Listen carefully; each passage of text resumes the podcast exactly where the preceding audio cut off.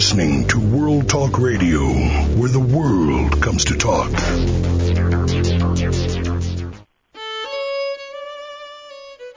This is Jerry Prokopowicz at Civil War Talk Radio. Civil War Talk Radio has hosted some of the giants of Civil War scholarship. Every listener has heard of James McPherson, William C. Davis, Gary Gallagher, and so on. Our guest today is someone you may not have heard of yet, but odds are that you will. He is Aaron Sheehan Dean, history professor at the University of North Florida, the editor of Struggle for a Vast Future, The American Civil War, published by Osprey. Join us for a talk with Aaron Sheehan Dean on Civil War Talk Radio.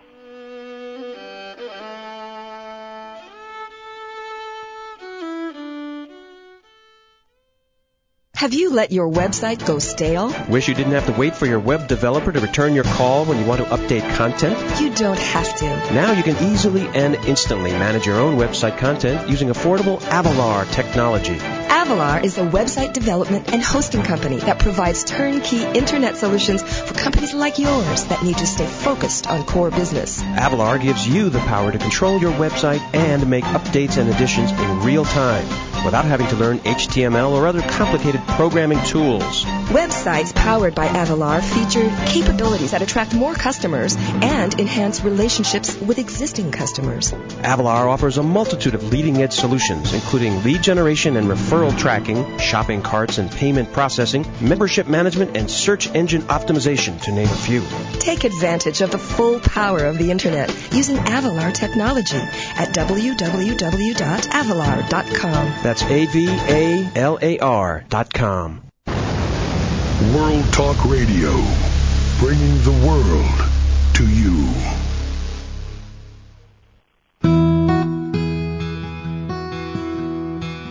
Welcome to Civil War Talk Radio. I'm Jerry Prokopowicz, coming to you this week at the beginning of June 2007 from my office on the campus of East Carolina University in Greenville, North Carolina, overlooking the spacious and completely excavated parking lot where massive construction continues throughout the summer as we prepare for the return of the students and the workers hunt down the elusive leak in the steam pipes that has troubled this campus since the dawn of time. As always, thank you to everyone who has contributed to Civil War Talk Radio, and especially thank you this week to all those who have stuck with the program through our recent website change. I've received a lot of email about it, a lot of feedback, very helpful. Currently, opinion is running approximately 100% to 0% uh, against the change, uh, pointing out that it lacks the ease of use and attractiveness and functionality and appearance and everything else of the old site. And I can't say I disagree. I think it's uh, I, I can't find anything good in it. It does have a more prominent picture of me than the old site did. But even loyal listener number one, my mother, uh, who normally would, would go for the picture of me first, uh, agrees that the new site is difficult to use, and uh, I, I spent a pleasant 10 or 15 minutes on the phone with her recently, uh, talking through how to work the new site, learning how to work it myself at the time. Uh, but there's nothing we can do about that, and I'm happy to report morale at Civil War Talk Radio World headquarters has rebounded since last week. Uh, the change is here. Nothing we can do about it, so we'll just move forward. There is a uh, uh, a button on the site once you're actually listening to it in the upper right-hand corner where you can apparently download a uh, some kind of icon to the desktop, so you don't have to hunt for the site uh, for the show each week, going through the schedule. And there is an individual ID number for the show, so that also makes the page a little easier to to store for some people. I understand some are not able to do that still. And finally, to answer some inquiries, those who are still interested in uh, donating to the book fund and getting a copy of All for the Regiment, uh, you're welcome certainly to continue doing so. The PayPal account to which to send your thousands of dollars is civilwartr, all one word, at AOL.com. It's not tax deductible. It's a scam for me, basically, but I use it to buy the books that we talk about on the show. uh, with some exceptions, like today's book, which I got a free copy of, but we'll talk about that in a moment. Um, our guest today is Aaron Sheehan Dean from University of North Florida and editor and author of some interesting new works. Aaron, are you there? I am. Can you hear me? I can hear you fine. Okay. Uh, glad you could join me today. Yeah, thanks for having me. Uh, well, let's uh, let me start as I start with almost everyone on the show, and uh, tell us how you got interested in the, the Civil War subject. Uh, I got interested um, after I left college. I was working in Washington D.C. on Capitol Hill and reading a lot of U.S. history and sort of wandering around the Capitol and occasionally giving tours.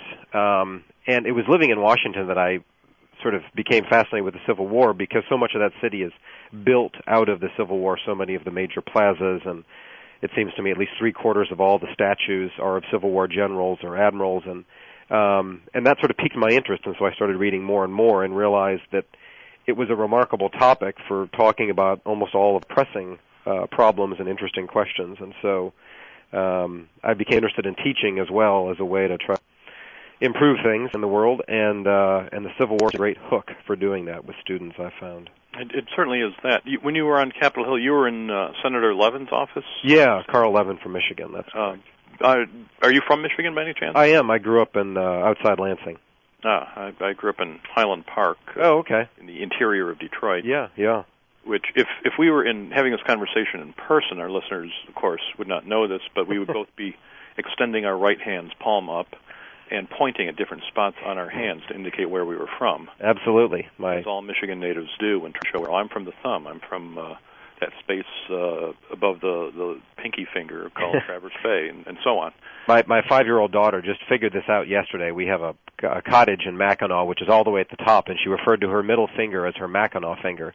Very good. And I said, "What do you mean?" And she said, "That's where you always show me it is." That's right. You just put out the hand, and it took a while when I moved out of Michigan to realize you don't hold out your hand and treat it as a map for any other state. Nope. And even the Upper Peninsula, you can sort of do it with the you, left you hand held horizontally, but it's not the same thing. So, um, any particular interest in, in Michigan's role in the war, or? Um, you know, I haven't spent a lot of time on it, and and I actually plan to. I had some ancestors that were in the Michigan Seventh Cavalry.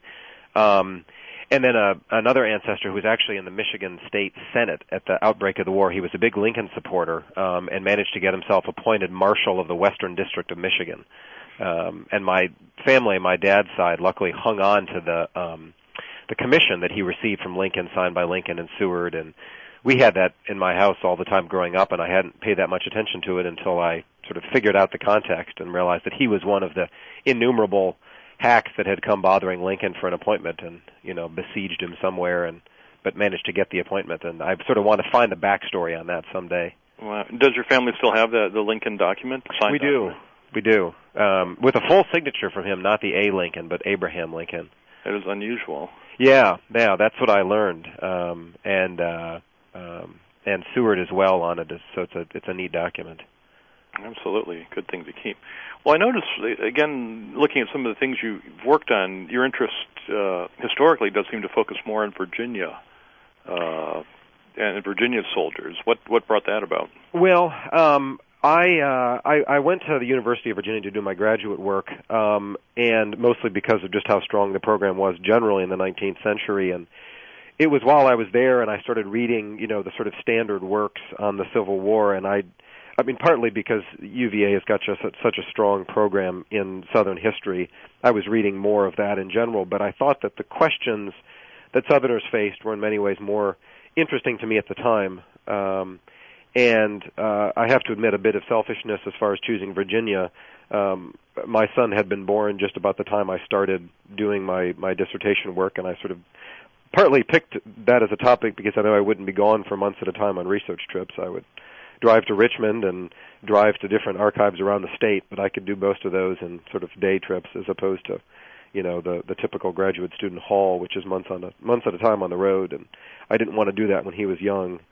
Um, but the but the Virginia, I mean, the the better answer is that Virginia presents the opportunity to try to figure out questions about loyalty um, and nationalism uh, and defense of home that all funnel together because so many of the soldiers from Virginia fought in that state, um, though not always exactly where their families were. So you can pose similar questions that you would about soldiers from Texas or Louisiana fighting in Virginia, um, but with a little bit more poignancy because they're just over the mountains from where their their families are.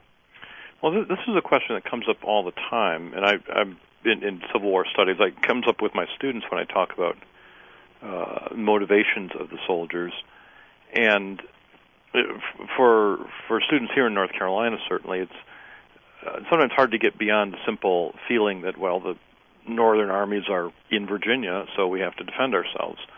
Um, and it's just a, it's as simple as that. Uh, hmm. was it as simple as that?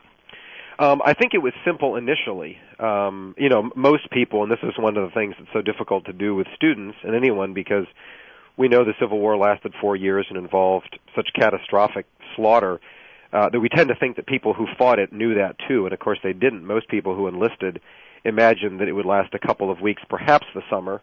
Um, and I mean, not to speak too lightly of it, but it was an opportunity for some camping and some fun with the guys, and you might pick up a paycheck. Um, but surely, if you were a Southerner, you didn't imagine the Yankees could last more than a couple of months, and if you were a Northerner, you didn't imagine the Southerners could last that long. And so I think there is a rush of enthusiasm. There's certainly a great deal of social pressure on young men to join immediately after um, Sumter, and in particular after Lincoln calls up the the troops uh, to suppress what he calls the the insurrection. And I think um, that things change over the course of the war, and that's one of the elements that we haven't had as clear a fix on in in soldier studies is trying to see that motivation and questions about loyalty are dynamic, that they change over the course of the war. Um, and that's something that I've tried to focus on in my my own work. Do you see a lot of ideological motivation? This is certainly what, what James McPherson has, has staked out as the uh, one of the prime reasons, if not the prime reason, for for soldiers fighting on both sides. Yeah, I, I don't see um, ideological motivation as quite so central as as Dr. McPherson does. I think um, again, initially, there are a lot of people that frame the conflict in those terms, and there's a lot of discussion in June and July and August of 1861 about rights. Um, and uh, it sort of followed from a support of secession in principle that you would then defend that um, right. But I think as the war progressed, um, and certainly for Confederates who faced the challenges of an enormously centralized state in their own borders, to say nothing of what they, you know, much more centralized than what they had faced before the war from the United States. Um, that there are domestic concerns, there are social interests, there's economic interest that plays a greater role um, than ideology per se. I think that uh, Confederate nationalism um, winds up being broad enough to draw strength from a whole variety of things. And um, I mean, my root explanation is that is that those Virginians who stay in the armies, and the vast majority of them do stay in the armies, uh, do so because the the world that they know and that they're defending is threatened with collapse, and that's a world predicated on slavery, but it's a world that encompasses much more. Um, so it's not narrowly ideological, though I think ideology is important, and the way in which men think about their rights is crucial for explaining why they leave so suddenly and invest so many years in in the fight. What? Um, how does this tie in with, with Peter Carmichael's argument about uh, a generational split among Virginians? That, that the younger younger uh, sons were more uh, more avid secessionists than, than their their elders. Yeah, I mean, I think Peter's book is is terrific. I think, and it it allows us to look at a whole range of issues with that that generational angle. Allows you to approach economics and politics and religion um, in ways that people who just take one of those miss. Um, he's looking primarily at the the men who became the the sort of captains and the young leadership of the Confederacy, and he convinces me that those people are um, earnest and diehard Confederates. Um, I mean, my own work, and I've done some demographic, some work sampling Virginia soldiers, is that in fact, the the men who volunteered, a majority of them are heads of households. So it's not the standard stereotype is that these are all second sons um, or maybe first sons, that they're primarily 18, 19 years old. In fact, the average age is closer to 24 among the sample that I took in Virginia. Does um, that include uh, soldiers of all ranks? Yeah. Enlisted men really yeah, it's, it's yeah, it's. I mean, the the the sample that I drew, which was a thousand men, um, I mean, it was a represent statistically representative sample, is is almost entirely enlisted men. That's that is surprising. Yeah, and um, and the majority of them, um, I can't remember the statistic now exactly, but it's it's close to sixty percent are heads of household. Um, so that we need to really think about these people giving up quite a bit to be in the armies. It's not uh, not that you wouldn't have as a second son. I mean, you're still risking your life, but it is um, something different still to ask a father, um, a husband, and probably a father to leave as well. Um, which says that, that that that dedication to this idea runs very deep and draws on um, the way in which men think about their families in particular. I think. Hmm. That, that I find that very interesting. So there really is. I mean, these are stakeholders. These are people with something to lose other than, as you say, their own lives. Um, but I mean, and and I think I think what's key for thinking about Virginia and places like Tennessee has a very similar experience is that as the war goes on, um, the threat to that life becomes much worse. Um, so that at the beginning, it, it was the threat was pretty far removed. Yes, an army was supposedly marching through Virginia, um, and Lincoln had been demonized as an abolitionist. But by 1863, in fact, the Union Army is emancipating slaves and it is occupying southern towns and it is adopting a very, very hard war strategy. And so there's a lot more reason to fight in 63, I think, than there was necessarily in 61, or the stakes are a lot clearer in any event. And that's that sort of change that um, it's been hard to see, but as we're getting more studies of soldiers over time, I think we're we're getting a better sense of that um, that change over time. Well, this is. Uh, let me keep pushing on different uh, dimensions of this. What about regions within Virginia? Do you see the, the Tidewater, the, the Chesapeake area, more fervent than? Uh, yeah. Well, here's what I mean. Here's how I I split up Virginia, um, and I've actually done a fair amount of uh, geographic work. Uh, I mean, I've built a. I use geographic information system software (GIS) um, to sort of map things like enlistment data um, and wealth and and other issues. And what emerges in Virginia is what I would call a Confederate triangle, which begins at about Winchester and then runs sort of cuts across almost Alexandria, um, and then running west runs basically splits West Virginia in half, so that everything um, from the you know north of the New River, Greenbrier, Greenbrier County, all of that, and south is is pretty staunchly Confederate. Um, and so that everything within that triangle running south to south to North Carolina is pretty staunchly Confederate. It's only those, um, if you look, for instance, at enlistment rates, within Virginia there's 149 um, counties in 1860. There are only 11 that don't raise any troops at all, that have no formally organized regiments on behalf of the Confederacy, and all 11 of those are counties that border the North. So that they're counties along the Ohio River um, or counties up, you know, in, in the panhandle of West, what's today West Virginia, towards into Pennsylvania, so that it required um, uh, a real proximity to the Union to to uh, sort of detach Virginians from the Confederacy, and even in parts of West Virginia. Uh, that are pretty far to the north, you find rates of you know 30% of the men enlist for the Confederate Army, um, as you go down further, I mean, Charleston and the Kanawha Valley of West Virginia, you get enlistment rates of 50 or 60 percent of eligible men. Um, so um, the outlier is that upper tier of the northwestern part of, of, of the Old Dominion, the, the northern part of what's today West Virginia. Um, the southwestern uh, corner is very, very eager. Um, I think eager partly because they see the opportunities for the development of a slave-based economy that the Tidewater had a hundred years earlier. The the western part of the state is just really developing in the 1830s and 40s, and um, where the the northern part, north of uh, what's today West Virginia, has sort of identified itself with a economy based in Pittsburgh. The southern corner of the southwestern part of Virginia is drawn into Tennessee um, and down into to North Carolina, and so as a result, they're firmly attached to the the preservation of a this the southern uh, you know economic strategy there. Well, I mean that makes sense. Uh, certainly, in terms of those connections geographically, is um, let me try one more dimension, Yeah. uh, which is the, the class dimension. Um, uh, is support stronger among those who, who already are part of the slave economy, who already have succeeded to some degree? Um, it is. Let me make. Actually, I realized I'm looking at a map on my wall, and I wanted to make one more comment about the geography because I actually have Sure. a whole essay that I wrote on this, which is because pre-war Virginia was striven by pretty severe regional disputes. Westerners and Easterners uh, didn't get along very well, and this is true, of course, you know, for most of the southern states that have a low country ruled by a kind of plantation aristocracy, and then an up country that is lower race of slaveholding and yeomen. Um, and it's very difficult for Virginia to bring itself together during the war. It's one of the unlikely things that the Union was able to accomplish was to actually help help blur that pre-war um, antipathy between Easterners and Westerners. And it takes nearly the whole war for that to happen, but it eventually does.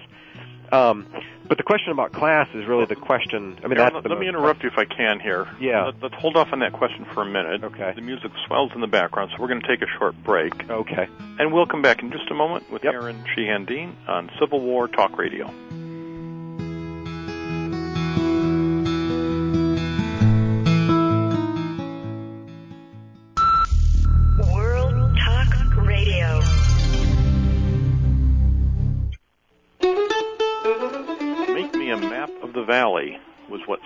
Jackson asked Jedediah Hotchkiss, but that was only because he didn't think to ask for a GIS.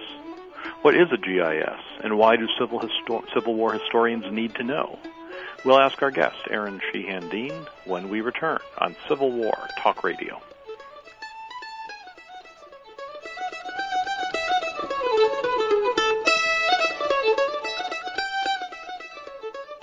You got a small business? Well, then you know how tough it can be. You know, marketing, finding new customers, and especially just staying focused on the day-to-day details of running your business. Well, even though my business was doing okay, it wasn't where I knew it could be. I was getting a bit discouraged. Then I heard about this little book called Growing Your Business by Mark LeBlanc. Wow, I still can't figure out how such a small book could make such a big difference in my business. It only took about an hour to read, and the things I learned, well, all I can say is I'll be using Mark's ideas for a long time to come. Why? Because they work. I learned how to really focus on what I need to do to attract more customers and how to be more successful by creating a plan for generating more business. I guess that's why Mark named his website smallbusinesssuccess.com. Clever, huh? Small business success. That's it. If you want to be more successful with your business, and who doesn't, you should check out Mark LeBlanc's website at smallbusinesssuccess.com. You'll find Mark's books and lots of other resources for growing your business. Smallbusinesssuccess.com. World Talk Radio, bringing the world to you.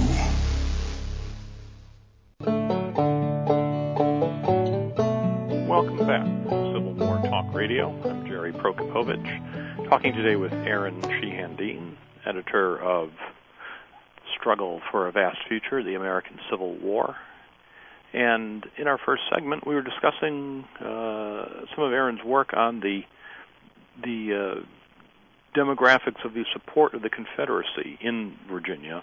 Some of the interesting uh, things you can find out when you look at who supported the uh, Confederacy, who enlisted in the Confederate armies in particular, uh, analyzed by class, by region, by age, by uh, various dimensions. When we left off, we were just discussing the the class element. Did did the uh, people higher up on the socioeconomic scale support the war? The, everyone's heard the old saying, uh, uh, "A rich man's war, but a poor man's fight." Was that the case in the Civil War, or at least in Virginia? Uh, Aaron, what about that? Um, no, it's not a very it's not a very accurate way of characterizing Virginia's experience. Um, partly because the rich fight in numbers disproportionate to, to their their percentage of the population as a whole. Um, you can look at this either by county um, or by individual, but but certainly the wealthiest counties send the most people by far. The correlation is very high, um, and the correlation with slaveholding is of course very high. Those those places that had a lot to lose understood that, and and accordingly they sent 70, 80 percent of their eligible men, and we're talking in in the Confederacy about men aged 15 to 50 to fight um, in their units. And so um, it doesn't seem to me. It seems to me that it's important to recognize that it's a rich man's fight as well. Um, I also think that that the, that the, the the slogan need the other side of the adage needs to be reversed, which is that it was also a poor man's war. um, or at least it was a, a sort of working poor man's war. Most of the the sort of middle and and working class and class identifications, I think, are very problematic for the antebellum South. But um, a lot of people in Virginia had an interest in the slave economy, not simply those who were slaveholders. Um, and one of the problems that that we've made as historians is by framing um, a discussion of economic interest in the war solely in terms of whether or not people owned slaves. Um, Virginia was very prosperous, um, and that prosperity had a lot to do with the success of slave-based agriculture. And you didn't have to be a slave owner to partake in that. You could live in that society and participate in the economy and understand that it was um, a slave economy and do very well. Um, and you can see this. I worked for for some time in graduate school on the Valley of the Shadow project, and you can see this illustrated very clearly in the comparison that that project makes. It's a digital um, it's a website that some of your listeners may be familiar with that compares a northern and a southern county. The southern county is Augusta County in Virginia, and the northern county is Franklin County in Pennsylvania. And these are two places that look stereotypically northern and southern. And Franklin is more urbanized and a much denser population um, with a lot more people in a smaller space, and Augusta is more spread out. Um, and it's got 25% slaveholding, which is about the southern average. But the southern county is much much wealthier, and every income quintile, how we typically split income today into five brackets, all of those are significantly higher in the south than they are in the north. Partly because this economy was so successful. Um, Do and those so that, quintiles include the enslaved workers? uh, no, no, I'm talking about white population. Okay. Um, and uh, so the the uh, so they have a real interest in seeing that economy continue. You know, if you're growing corn on a hundred acres of land with your family um, in Augusta County, you can sell that corn immediately to the slaveholders in the county who use the corn to feed their slaves. Um, and those same slaveholders run 40 different distilleries spread out around the county to process the leftover grain into alcohol and so you don't worry about market fluctuations in Europe and whether grain is being um, you know undersold in Latin America as wheat farmers in the north did. You have an immediate market, a very dynamic regional economy um, that that provides you with with pretty good financial security. So I, I asked that question because it sounded like the, the implication of the statistics was that the slave economy was more efficient uh, in generating more wealth. Um, I'm not sure that it, it's necessarily more efficient, um, and certainly over the long run, developmentally, it wasn't sound. And economic historians have shown this that the North was starting to pull away, and the the kinds of, of structural uh, changes that were going on in the North were going to, in 20 or 30 years, create an enormous gulf. But right at that moment in 1860, which is when we need to look if we try to figure out the mindset of those people who were willing to leave and then fight this bitter war. Um, from their perspective, things were going very well. They were prosperous. Um, slavery looked stable, and the South was was doing very very well. And I think um, we need to sort of begin from that position of optimism and confidence rather than from a position of weakness um, and insecurity. Which there are many historians that argue that you know the slave economy was teetering towards collapse and that fundamentally secession was the last gasp of a kind of dying society and I just don't see the evidence for that. Well, the uh, or just in crude mathematical terms, I, I can see where if you divide the uh, the wealth of of a county, but exclude the the 25 percent of the enslaved uh, people, there will be more left to go around for everybody else, and they will be apparently wealthier than others. But uh, on the same subject, the uh, let's say the There, there. I find this fascinating. There are many different angles to uh, uh, approach this from. So the class argument that that uh, the wealthy don't fight as much, or that the, uh, the the poor bear a disproportionate share of the fighting, doesn't hold up in, in these examples uh, that you've looked at no. in Virginia. No, and I, you know, I mean, to be perfectly honest, when I started my my research on this topic, I went um, anticipating that I would find that. I was really interested in questions of loyalty, and I expected to find a very high desertion rate, and that that desertion would be primarily among lower class men, and that it would be it would be um, you know an expression of discontent with the economic consequences and the political you know, and the and the sort of hardship consequences of the war on their families. Um, and I kept looking and I kept looking and I I didn't find it, and it took a long time. You know, I was I was diligent and sort of you know bullheaded about it. It took a long time for me to recognize that there was a very different story here and that um, things would work out much better if I just told the story that I found. And um, and it's you know it took a while to sort of think about the terms in which this in which I think the war unfolds in Virginia. Um, but the argument um, that you know lower class men sort of give up on the Confederacy uh, is not borne out by the evidence in Virginia. Um, desertion rates actually go down over the war, um, and it's you you can't correlate them to uh, the the hard war that the Union wages because the war goes progressively more difficult and more demanding on their homes, and yet fewer of them desert in '64 than in '62. Hmm.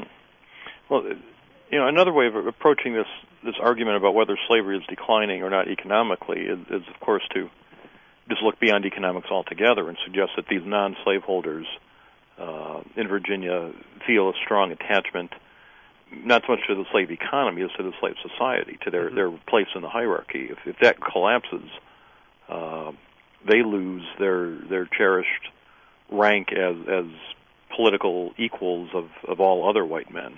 Right, right, and that's right. I mean, this goes back to George Fredrickson and the Herrenvolk, you know, democracy, and I think that that element is is clearly very important. Um, and I think you know, if we look at the the political history of the antebellum South in the 1830s, 40s, and 50s, one of the things you see is that Southern states democratize faster and and broader than many northern states do by by eliminating restrictions on the franchise, by opening up offices, by eliminating property holding restrictions on offices so that by the time you get, I mean, Virginia is actually a little bit later than other southern states, but by 1851, Virginia has basically universal white manhood suffrage, and and most offices are locally elected. Uh, sheriffs and tax assessors and those sorts of people. They're not appointed by the governors. So it's a very democratic system, and and those men feel very empowered in that. And um, you know, th- the threat to that is quite real, and so they're thinking in terms of rights and liberties. So so this is where I think McPherson's argument is important. Uh, you know, they are ideology. I mean, they, they don't sort of sit down and write treatises on ideology, but they have clearly internalized the the the rights that they possess, and they're um, concerned that the that the dynamics of the the union with the Republican Party being a solely northern party, you know, jeopardize will jeopardize those rights. Um, and so defending them makes a lot of sense to these guys, as as you note, for reasons that are have nothing to do with economics. A, a few weeks ago, uh, William Freehling was on the show. We talked about his new book, in which he makes an interesting argument about uh, uh, sort of tiers of, of states within the South. Uh, he, he very much differentiates the Deep South from the Upper South, where he says in the 1850s slavery is uh, leaking away. Uh, there, there are too many free blacks in Maryland, too many escaped slaves going into Pennsylvania, and and, and much of the 1850s he interprets as a, a, a dialogue uh, a contest within the South, Mm-hmm. uh, the, the Deep South uh, black belt against the, the Upper South.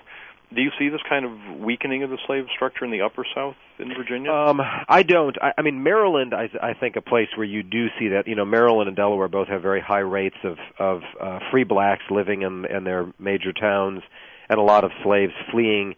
Um, but they're also marginal states. Um, in Virginia and Kentucky, Tennessee, I don't think you see much weakening. Um, the the economies uh, after the 1853 depression sort of rebound, and all of those upper South states are doing very well. And I mean, numerically, you can say that Virginians and, and others in the upper South are selling their slaves off to the South. Um, but Virginia still has more slaves than any other southern state in 1860. There's half a million people held in bondage in Virginia.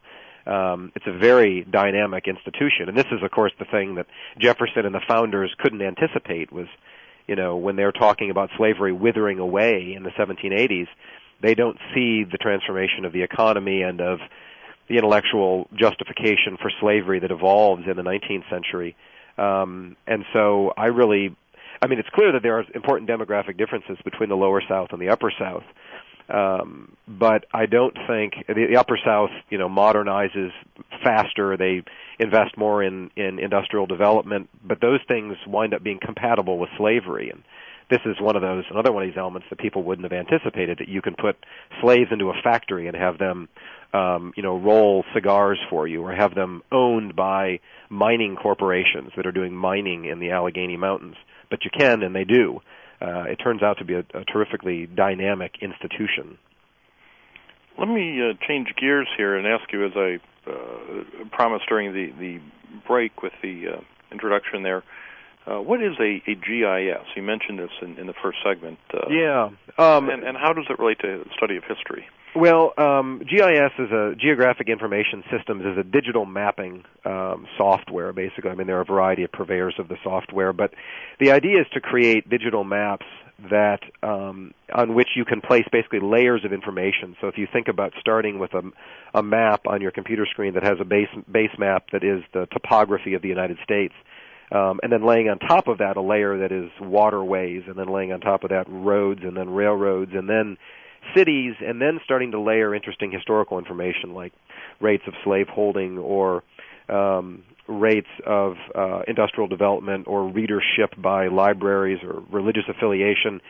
And then the software gives you the ability to do statistical comparisons of these things by space.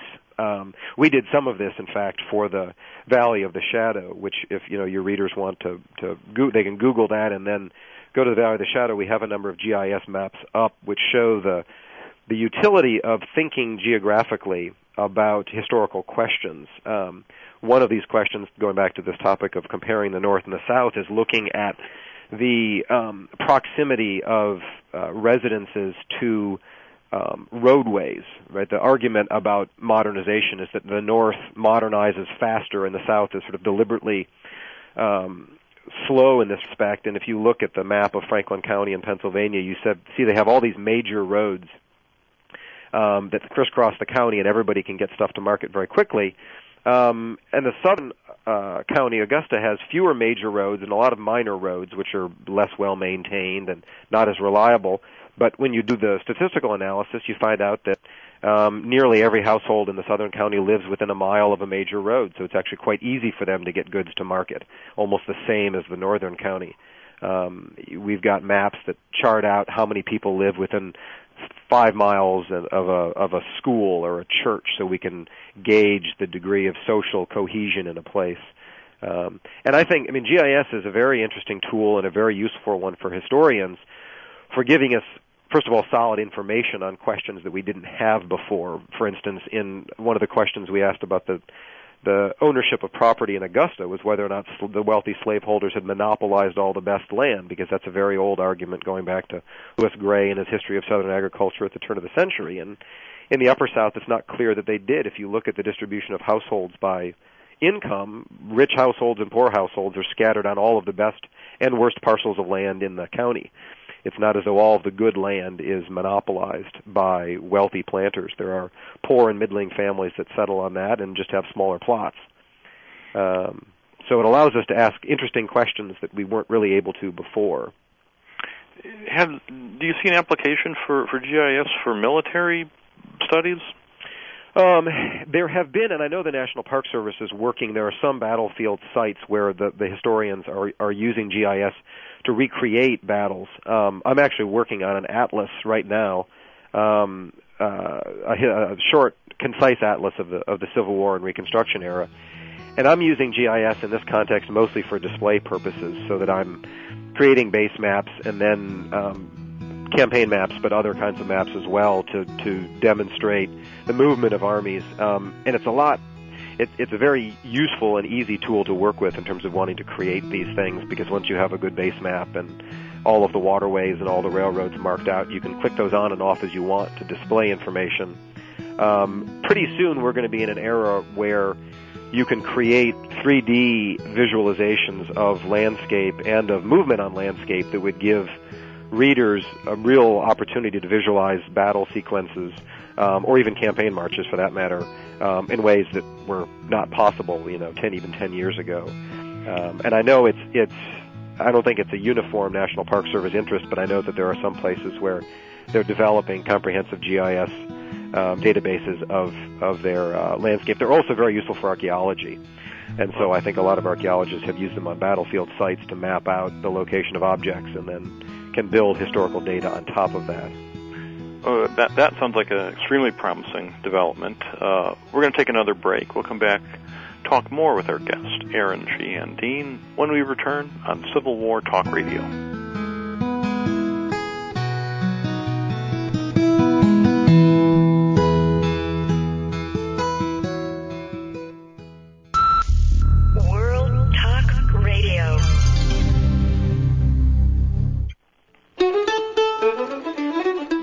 Talking about some of the cutting edges of Civil War scholarship with our guest, Aaron Sheehan Dean. When we return, we'll go to the future with the Civil War Time Machine on Civil War Talk Radio.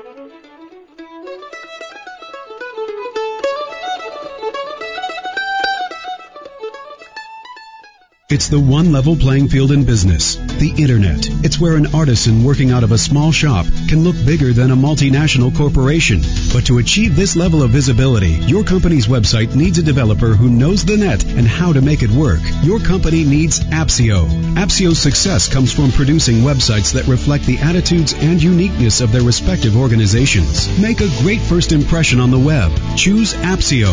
A-P-S-Y-O. For more info, visit www.apsyo.com. You're listening to World Talk Radio, where the world comes to talk.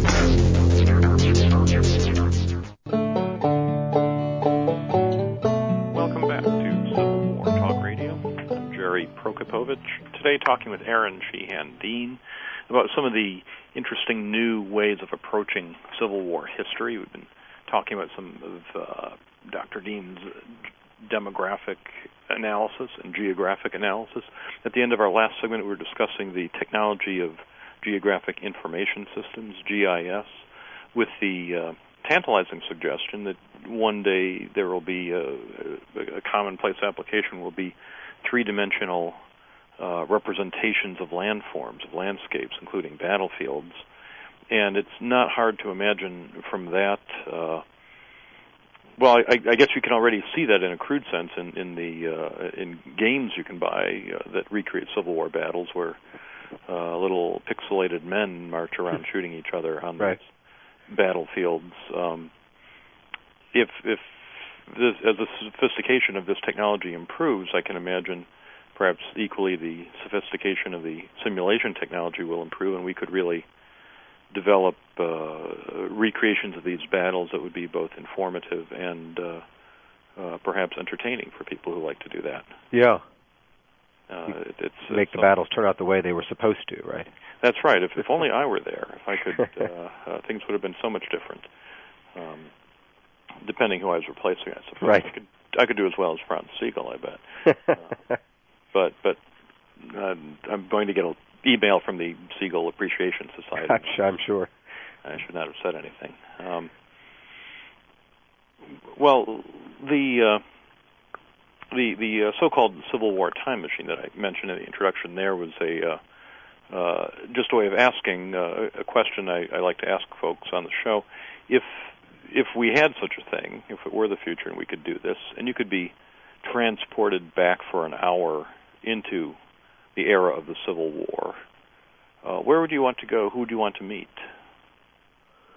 Uh, wow, that's a good question. I hadn't I hadn't thought I hadn't thought of that one before we uh, started here. Uh, ideal. Then we'll, we'll get get your, your off the top of your head. Um, well, I think um, you know, for for a lot of Civil War historians, there's a there was a I think at least a curiosity with uh, wanting to spend a little bit of time with Lincoln, um, just to see what he was like. Um, I mean, if anything, it probably would be at least a good time because he would read some humor and tell a few jokes, and um, you know, he he uh, from what everybody says, put people at ease. So it would be at least an enjoyable time. Um, but it would be uh, it would be fascinating to spend some time in both White Houses, I think, and try to get a sense of how um, how people saw the war as it was happening. And this has been the big challenge for me is trying to, you know, an hour is just enough to tease you. I would want to spend weeks and weeks to try to get that sense. Um, see whether or not we've got any we've got it figured out correctly at all, or whether we're completely off base. Um, and I probably would want to spend um, a little bit of time with with uh, the armies because that's where I've spent most of my research time is reading the diaries and letters of regular soldiers. Um, you know, often on picket, you know, sitting on the banks of the Rappahannock, um, uh, waiting for something to happen, and uh, the opportunity to talk to those folks as well would be a really useful um, and interesting experience. Your uh, website mentions a, a manuscript uh, about the experiences of Civil War soldiers. Is this related to this kind of research? Yeah, well, my um, and I have a book coming out um, on this topic for for uh, on, on the topic of Virginians and and soldiers and their families this fall, um, called "Why Confederates Fought: Family and Nation in Civil War Virginia." Uh, if I can make a plug. No, that, that's what we're here to do. I'm glad yeah. you mentioned that. Um, that title, actually, I edited another collection that came out last fall with Kentucky uh, University uh, Press of Kentucky called uh, "The View from the Ground: Experiences of Civil War Soldiers," which was a collection of essays by eight uh, scholars, most of them young like myself, many of them with manuscripts coming out, that sort of sampled. It was a state of the field of soldier studies and um, Chandra Manning, who I think was on your program a while ago, had an essay in it. Um, and her book just came out. Um, Jason Kyle Phillips, who's got a book coming out with Georgia in the fall that will be very good.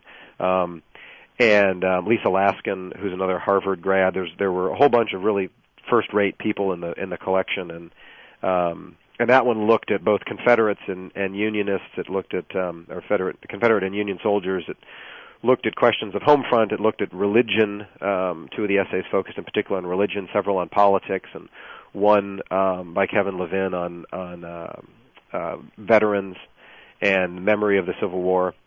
Uh, but my own work deals specifically with Virginian so, Virginia soldiers and their families, and uh, and all these questions of motivation that we've been we've been talking about.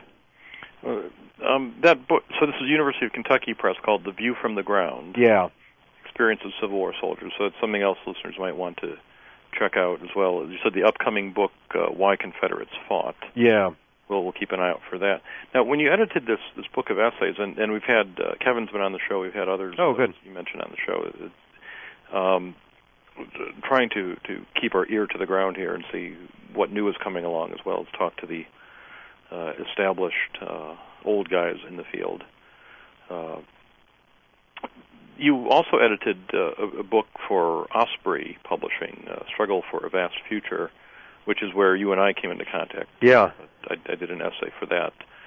What was that? Like? Osprey Publishing is, if our listeners know it, they know it as publishing very thin, highly overpriced books with colorful uniform pictures, so you yeah. can paint your soldiers appropriately. Um, of which I have a few, I, I'll admit.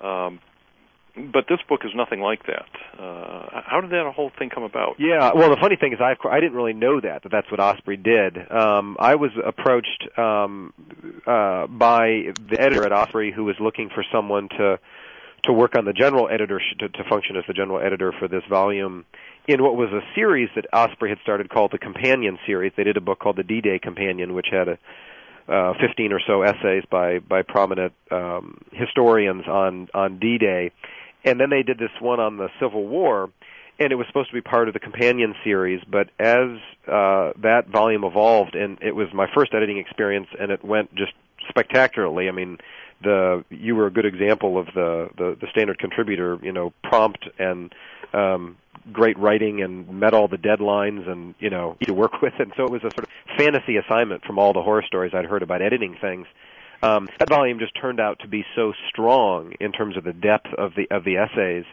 that the editors at Osprey decided to publish it uh, outside the companion series as its own standalone book.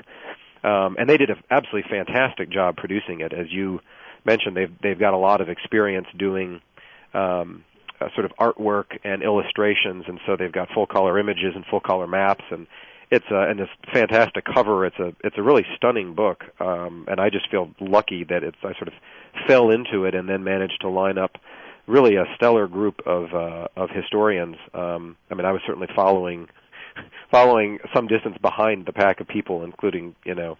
Um, you know uh, Robert Krick, the the military historian, and, and Richard Carwardine, the Lincoln scholar, and um, it was a really extraordinary experience for me. Oh, there, uh, Mark Grimsley, Craig Symonds, yeah, uh, Michael Vorenberg, uh, naming three who've been on the show here. Uh, oh, that's right. Yeah, and they're. I mean, each essay is really just outstanding. So. Um, I've gotten some nice feedback. I know some people have assigned it in class, uh, in sort of in place of a, as a kind of overall survey because it addresses the major topics. Um, and it's a it's a popular history, but it's a pretty diligent one, and the essays are all interpretive and um, and there's you know footnotes and there's recommended readings, and so it gives people a real hook into almost anything they could be interested in with regard to the war.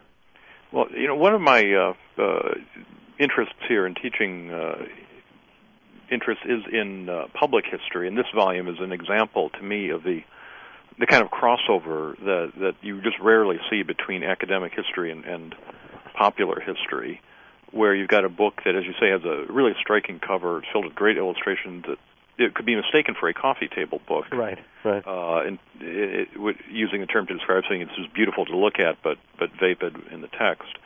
Um, this isn't that. It, it really is spectacularly produced, but the essays. Um, uh, I'm trying not to uh, brag on my own essay uh, as any different from the others, but all the essays are are well well done and substantive. Yeah. Uh, uh, people in the field can learn something from them, and uh, and yet it's aimed at a popular audience. The Civil War has that audience of people Mhm. who want to spend time with that, and and uh, yeah, I, th- I think you did an outstanding job with that book. Thank really you. I mean, that's one of the exciting things about teaching the Civil War is that there are a lot of people that want to know about it and want to talk about it, and you know, I think this will only increase as we get closer to the sesquicentennial anniversary of the war. I think that popular audience is probably going to mushroom.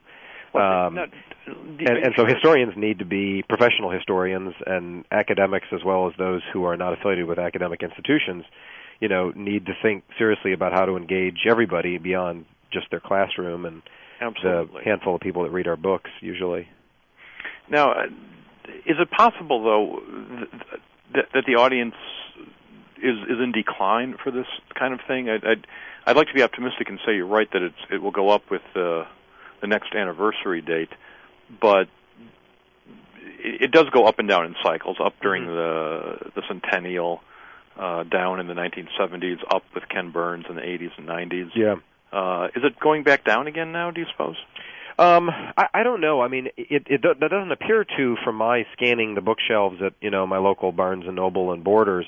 I know that you know the university presses have have been, uh, you know, they've been facing hard times and they've got dwindling readerships. Though I think among the major Civil War, Civil War still still is a field where presses can hope to sell more than the requisite you know three or four hundred books and Right. UNC and LSU and and some of the major presses that do Southern uh, work, as well as places like Harvard and Oxford, uh, continue to publish. You know, I mean, they sell a lot of copies of their Civil War titles. hmm Um, uh, so I don't know. I think, um, I mean, my my hope is that uh, you know the, the historians find ways to make the Civil War relevant and important to the questions that we face today, and in that sense, it will hopefully never go out of style. It continues to be useful for us to ponder as we think about the challenges that that we face, you know, in the years to come. Well, it does. The, the the issues certainly behind the war have not not been resolved. Many of them have not, unless they continue on. Um, so you teach Civil War classes, I assume, Yes. and uh, this is circling around to where we started. We were talking about our common roots in Michigan. Uh, do you find it different teaching students in Florida uh, after growing up in Michigan? Um, yeah, I have very little memory of just studying the Civil War as I grew up in Michigan. Um, I mean, my dad uh, had some. We had some sort of family history, but didn't spend a lot of time on that. And and and my high school history was unfortunately not terrifically rigorous. But um, so I have some sort of vague memories of it. Uh, but it also is a little bit different having having been in Virginia for a long time, where uh, almost everybody takes the Civil War very seriously and knows it very well. Um, I would say Floridians are probably more engaged than Michiganders, but not as engaged as Virginians. Um, it certainly has greater relevance when I talk about occupation. Jacksonville was occupied several times by Union troops during the course of the war. And so it means something to go with students on a field trip and, and go to Fort Clinch, which is a, a, a park in um, Fernandina on Amelia Island, about about 30 miles north of us, where the Union um, Army was for a good part of the war, and be there with them and have them understand that this is the place that it happened. And you know, there was an occupation. We're we're reading about our occupation um, of different countries today and talking about questions of Reconstruction every day in the news. And so, um, I think for Southern students, it's it's uh, it's a little bit more resonant, and I think it's a little bit easier to engage with them. Uh, to pose questions that uh, the U.S. faces in reconstructing Iraq, for instance, and then turn those around around and talk about the reconstruction of Florida and and and be able to pull out documents that have a sort of eerie parallel to some of today's problems. Hmm. It, it, I, I would certainly agree. It's easier to engage students in, in the South than in the Midwest on, on these topics. Uh, but do you get the students who are beyond engagement in the sense that they, who are so fully engaged? Uh, I guess I mean to say that uh, that they have already formed their conclusions. Um, I have not yet, um, and I know that at some point. I mean, I, I I'm sure there have been one or two of those, um, though I don't get the sort that sort of you know begin challenging you the first day. Um, I mean, my colleague Dan Schafer, who started out teaching the Civil War here, when he began teaching 30 years ago, has a story about his first day in which he was, you know, confronted that that moment. Him, him fresh from Minnesota, teaching, and Uh-huh. um, a student who had been waiting to teach take this class, and she stood up and hurled down her book and said there was no way after four years of waiting that she was going to take this class with a, you know, expletive deleted Yankee, and then stormed out. Um, and I think that partly, you know, things in Jacksonville have changed a lot in the last 30 years, um, and that our student body, because we're an urban institution that that serves um, uh, a non-traditional age student, so our student body, uh, the average age is 23. We get a lot of former military and military spouses. Uh, we've got two naval bases here in town, and so people are respectful and they are considerate and thoughtful.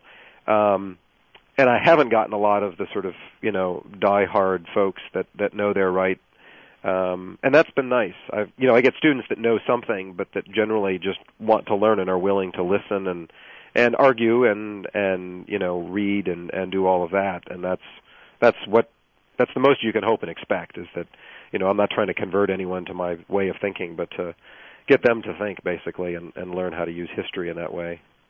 Well, that's certainly the ideal when when you can engage and, and get conflicting views, but but expressed civilly and, and get some kind of synthesis of the multiple perspectives people bring to the classroom. Um, but uh, I, I imagine then at some point you'll get those students uh, who don't always talk back. Sometimes they just cross their arms and put down the pencil, and they're not taking any more notes because Right, they, they they, sit- they know sit- you're wrong and they're right, and, uh, and that's all they have to say. Well, Aaron, I want to thank you for being on the show today. We're out of time, unfortunately, already, but it has been a real pleasure talking with you. It was great to talk with you. Thanks for having me on. And listeners, when it comes out, get a copy of Why Confederates Fought by Aaron Sheehan Dean in the fall of 2007. And until then, and past then, keep listening to Civil War Talk Radio.